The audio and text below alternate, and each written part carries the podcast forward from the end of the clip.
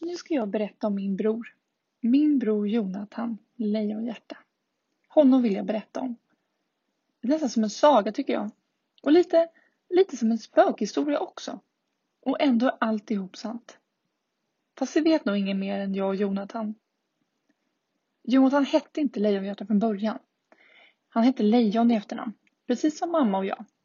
Jonathan Lejon hette han. Jag heter Karl Lejon och mamma Sigrid Lejon. Pappa hette Axel Lejon. Fast han stack ifrån oss när jag bara var två år och gick till sjöss. Och sedan dess har vi inte hört något av honom. Men eh, vad jag nu ska tala om, det är hur det gick till att min bror Jonathan blev Jonathan Lejonhjärta. Och allt det underliga som hände sen. Jonathan visste att jag snart skulle dö. Jag tror att alla visste det utom jag. Det visste det i skolan med. För jag låg ju bara hemma och hostade och var sjuk jämt. Sista halvåret kunde jag inte gå i skolan alls. Alla tanter som mamma syr klänning åt visste det också. Och det var en av dem som pratade med mamma om det och jag råkade höra det. Fast det var ju inte meningen. De trodde att jag sov. Men jag låg bara och blundade. Och det fortsatte jag med. För jag ville inte visa att jag hade hört det där hemska. Att jag snart skulle dö. Jag blev ledsen förstås. Och förskräckligt rädd. Och det ville inte jag visa för mamma. Men jag pratade med Jonathan om det när han kom hem. Vet du att jag ska dö, sa jag och grät. Jonathan tänkte efter lite. Han ville kanske inte så gärna svara. Men till sist så sa han. Ja, det vet jag. Då grät jag ännu mer. Hur kan det få vara så hemskt? frågade jag. Hur kan det vara så hemskt att en del måste dö när de inte har eh, fyllt tio ens? Vet du Skorpan, jag tror inte att det är så hemskt, sa Jonathan. Jag tror att du får det härligt. Härligt, sa jag. Är det härligt att ligga ner i jorden och vara död? Äsch, sa Jonathan.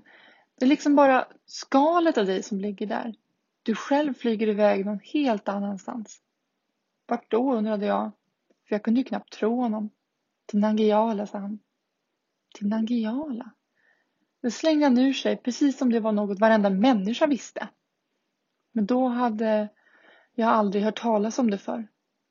Nangijala, sa jag. Var ligger det? Då sa Jonathan att han inte visste det. Men det var någonstans där på andra sidan stjärnorna. Och han började berätta om Nangijala så att man fick lust att flyga dit med detsamma.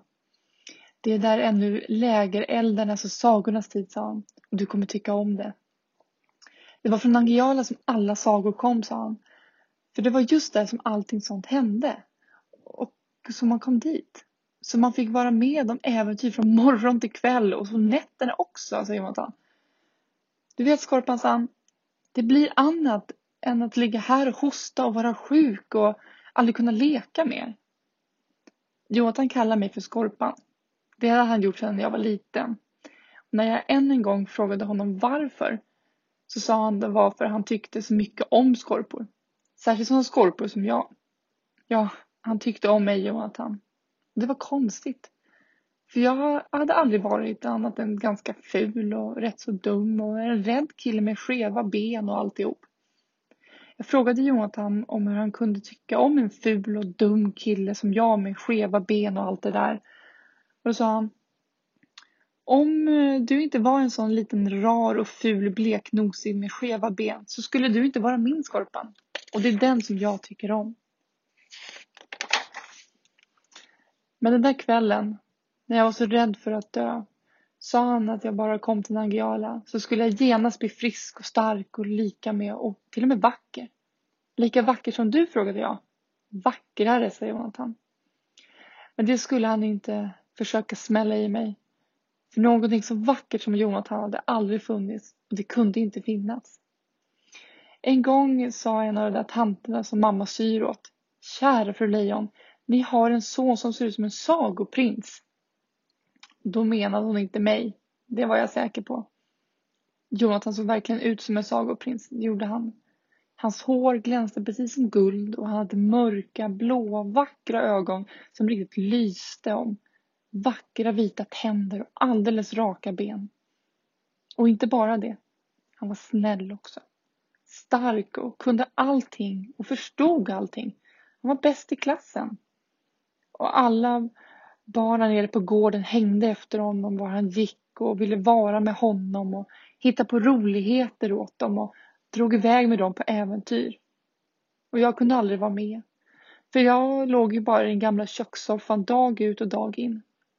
Men Jonathan berättade allting när han kom hem. Allting som han hade sett och allting som han hade hört och allt som han hade läst. Hur länge som helst kunde han sitta hos mig vid soffkanten och berätta. Jonathan sov också i köket. I en säng som han hade hämtat ur garderoben om kvällarna. När han hade gått och lagt sig fortsatte han att berätta sagor och historier för mig. Ända tills mamma ropade in i rummet. Nej, nu får ni vara tysta. Kalle måste sova. Men det var svårt att sova när man bara hostar. Ibland gick Jonathan upp mitt i nätterna och kokade honungsvatten hos mig för att lena hostan. Ja, han var snäll Jonathan. Den där kvällen när jag var rädd för att dö sa han, satt han hos mig i flera timmar och pratade om Nangijala. Men eh, ganska tyst så att mamma inte kunde höra. Hon satt och sydde som vanligt. Men hon hade ju symaskin inne i rummet, det rummet där hon sov. Vi hade ju bara ett rum och kök vet jag.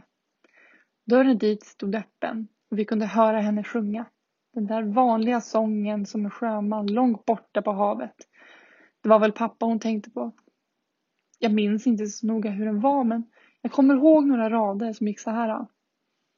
Dör jag på sjön, du ljuva. Kanske en kväll flyger en snövit duva. Hem till ditt kärl, då ditt fönster ila. Min själ det är, som för en stund vill vila. I den famn så kär. En sorglig, en vacker och sorglig sång tyckte jag att det var. Men Jonathan skrattade till när han hörde den och sa Du vet, Skorpan, du kanske också kommer flygande med mig någon kväll. Från Nangijala. Och sitter där som en snövit duva på fönsterblecket. Gör det är du snäll. Jag började hosta just då. Han lyfte upp mig och höll om mig så som han brukade göra när det var som värst. Och så sjöng han. Då lilla skorpa vet jag, din själ det är som för en stund vill vila i famnen så kär. Inte förrän då kom jag på att tänka på hur det skulle vara att komma till Nangijala utan Jonathan. Hur ensam jag skulle bli utan honom. Vad hjälpte det ifall jag kom upp mitt i en massa sagor och äventyr om inte Jonathan var med? Jag skulle ju bara bli rädd och inte veta vad jag skulle göra. Jag vill inte dit, sa jag och grät. Jag vill vara där du är, Jonathan. Jo, men jag kommer ju också komma till Nangijala, fattar du väl, sa Jonathan. Så småningom. Så småningom, ja. Men du kanske lever tills du blir 90 år och under den tiden får jag vara ensam. Då sa Jonathan att i Nangijala finns inte tid på samma sätt som här på jorden. Även om man levde tills man blev 90 år så skulle jag tycka att det dröjde mer än ungefär två dagar förrän han kom.